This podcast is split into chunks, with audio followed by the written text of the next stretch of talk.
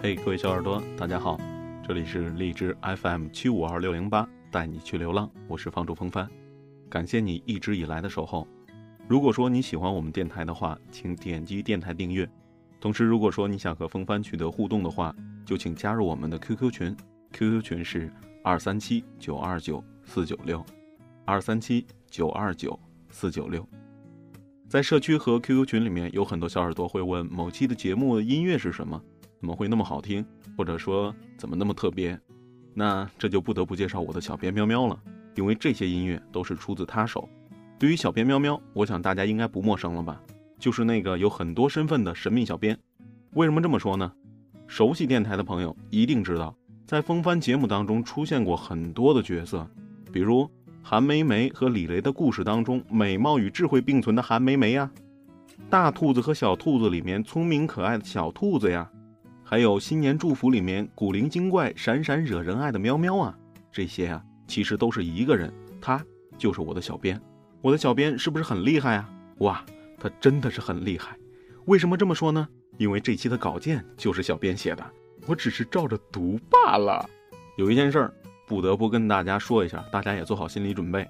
今天小编要录节目，不管你是有多喜欢我，只想听我一个人的声音，但是他还是来了，没办法，怪我了。反正都是被逼的。（括弧这段是风帆的自由发挥啊，不出自小编的手稿。）得了，闹了这么久了，小编再一次来到节目当中，跟大家打个招呼吧。好我我要开始了吗？啊，对，开始了，已经开始在录了。我们哦，呃，打什么招呼啊？我可以打你吗？可以啊。刚才说谎话就一直在咽口水啊。可以可以可以，我感觉打我是有必要的。反正听众们不知道录音间里面到底发生了什么，是吧？那保护好你的脸呢。音效师 上音效。风帆有没有音效师摸着你的良心说话好不好？我看你的脸最近是消肿了，是不是？有哎，我们电台这么大，怎么会没有音效师？我不就是 FM 七五二六零八里面的音效师、特效师、录音师、保安，还有保洁员、司机，还有服务员吗？风帆，你这种口音，那你是来自哪里呀？我我怎样？我来自港台。大家听我们的港台腔，有没有觉得怎么样？是不是觉得很赞？在社区里面，居然有小耳朵说我们的港台腔好烂哎。怎么样？我们不可以这样子发音吗？有吗？我感觉他们在说谎哎，他们有在摸自己良心说话吗？我感觉我们很赞呢。你看我舌头都快掉出来了，还不行？你们要我怎样啊？风帆，如果你不想掉粉儿的话，麻烦您把您舌头捋直了说说咱们今天的节目吧。好，收。今天的节目没有故事，没有煽情，只想给你介绍一位歌手，谁呢？让我们先听听小编怎么介绍他的吧。记得我第一次听到他声音的时候，觉得这姑娘一定是没吃饭吧？怎么一读段你就出现这种？对不起，对不起。自然的，自然的。嗯，我记得我第一次听到她声音的时候，觉得这姑娘一定是没吃饭吧？可是，怎么会有点好听呢？干净的嗓音里唱着没有调的调调。什么？你呀是一老中医？吃什么来着？吹牛逼？呀，这声音怎么能让我安静的去听呢？想听关于他的故事。不知道你们有没有听出来，这歌手到底是谁？那我们先听一段他的音乐好不好？这首音乐在豆瓣音乐上面排行可是第一的，好吧？音乐起。姐是老中医，姐专治吹牛逼，头疼脑热血压低呀，跟我没关系。你要吹牛逼。你不如打飞机，又省钱来又过瘾，还没有压力就在一夜之间，这个唱着魂不吝小曲的女孩，成了豆瓣上最受关注的民谣音乐人。放眼当下，民谣正火，一位又一位的新晋民谣歌手告别独立发行，拥抱大厂牌，走上了什么呢？选秀节目的舞台，然后被更多的人听到了。文艺、理想、情怀、沧桑，类似的标签是很多听众对民谣歌手的印象，但同时矫情与自怜自艾的情绪。也让他们被世人所诟病，但花粥，我们今天介绍的这位女歌手，她完全不同于此类，她有自己的表述方式，有自己的语言，哪怕这一切仅仅都是出于她自觉的本能。那我们除去所有的细节，花粥的故事完全可以简化到以下风帆的概括：二零一二年三月，这个在长沙读大学一年级的乌鲁木齐小姑娘开设了自己豆瓣音乐人的小站，传了几首歌，都是基本上吉他拨弦，配以口语化的演唱和直白的歌词儿，透着一点点女流氓的俏皮。听这首音乐，流氓，你就知道这是怎样一音乐人了。我爱的姑娘有着浑圆的乳房，我要是摸她大屁股，她还骂我流氓。这我爱的姑娘。一开始呢，他的歌曲只是在朋友之间口耳相传，但是酒香不怕巷子深呢，一传十，十传百，没多长时间，这些歌就爬上了豆瓣音乐人的排行榜，他也因此获得了更多人的关注，这下可了不得了。大家发现这个叫花粥的小姑娘还挺能写，新歌是一首接着一首，随之而来的就是更多的收听，更多的上榜，更多人的关注。然后他开始了自己的演出，做专场表演，甚至是全国巡演。而这呢，距离他创办自己音乐小站只用了不到半年的时间，距离他学习吉他只用了一年多的时间。想想花粥的成就，风帆很惭愧呀、我做荔枝也一年多了，粉丝才这么点儿。我的听众朋友们，你们能不能帮我拉点粉儿啊？如果说民谣仅仅被等同于文艺或者是情怀，那花粥实在是跟民谣不搭嘎。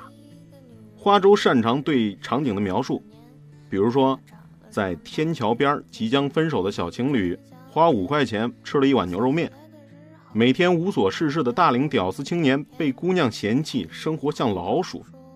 把男士外套当大衣穿的少女，不知不觉在纸上写下了一万遍心上人的名字，无论悲喜，都不动声色。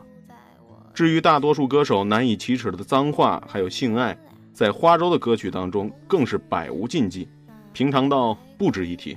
花粥的简单是一种天分，这是一种每个人都自以为小儿科，实则难以下手的超验。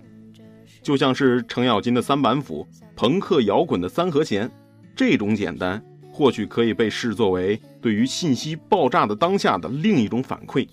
过去的几十年了，音乐陷入唱片工业的桎梏中太久了，技巧与内涵已经被讲的太多了，而听众更愿意为没有什么聆听负担的简单音乐买账。您瞧，我说着说着，是不是又上升到了一层理论层面的解读？是不是？呀，真讨厌！花粥不会在意这些的，他想都没想过，他只是下意识地选择了自己的音乐方式。花粥从来不说自己简单，他喜欢用“随性”这词儿。有人就问了，花粥，你音乐风格是什么呀？比较随性，想唱什么就唱什么了。你的演出方式是什么呀？比较随性，有时候弹错了，我就在台上说弹错了，然后我的粉丝就会在台下哈哈大笑了。听众朋友们。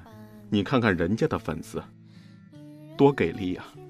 你们口口声声说爱我，有这样爱一个人吗？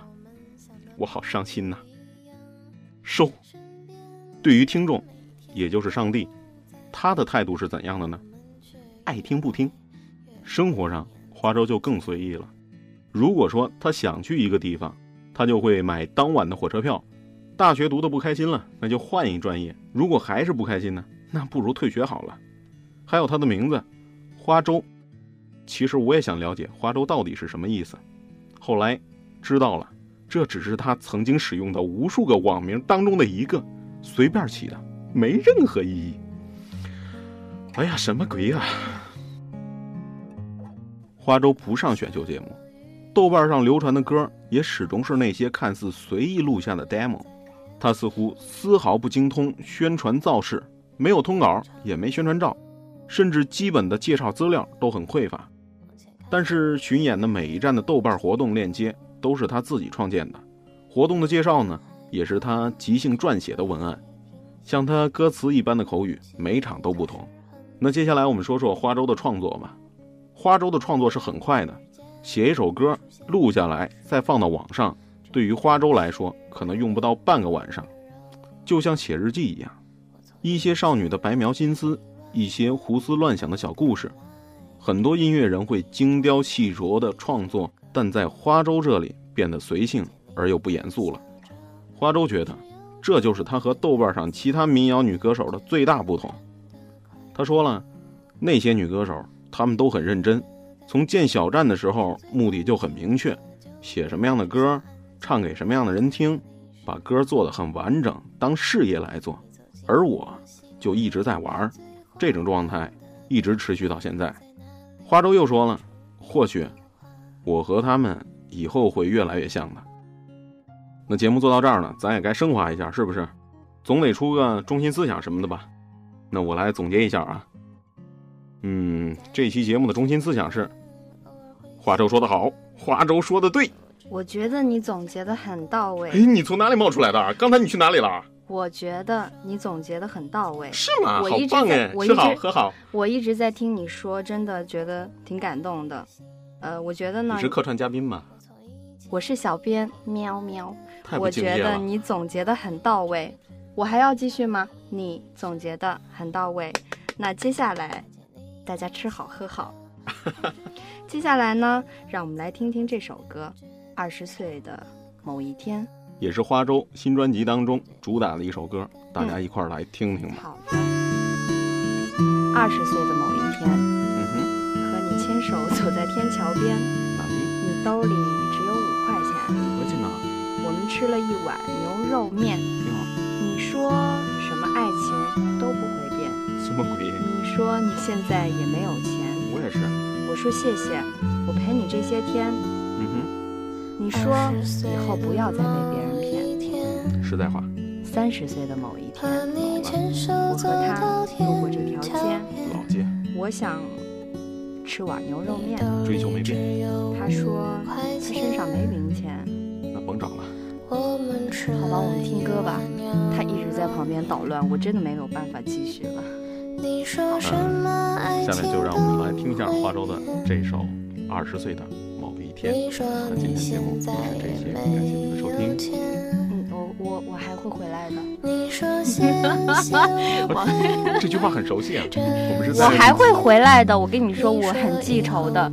今天风帆对我做的一切。我都会记着的，回头我会来报仇的。啊，这段已经掐了。那么本期节目也就是这些了，送给所有正在坚持梦想并不断奋斗，像花粥一样的同学们。那最后呢，祝花粥的新专辑能够大卖，无论是豆瓣还是所有的音乐排行榜上都有你的名字。你这样说是被花粥睡了吧？啊，可以吗？梦想。是吗？不是哦，是吗？摸着你的良心说话。刚才我们对话 就是这样对话的，是吗？摸着你的良心说话。我良心就是这样说的。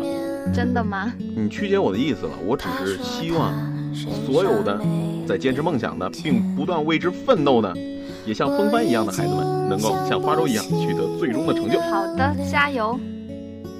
我也没有你的照片。时间它杀死了所有的从前，我们也没必要再去怀念。你说什么爱情都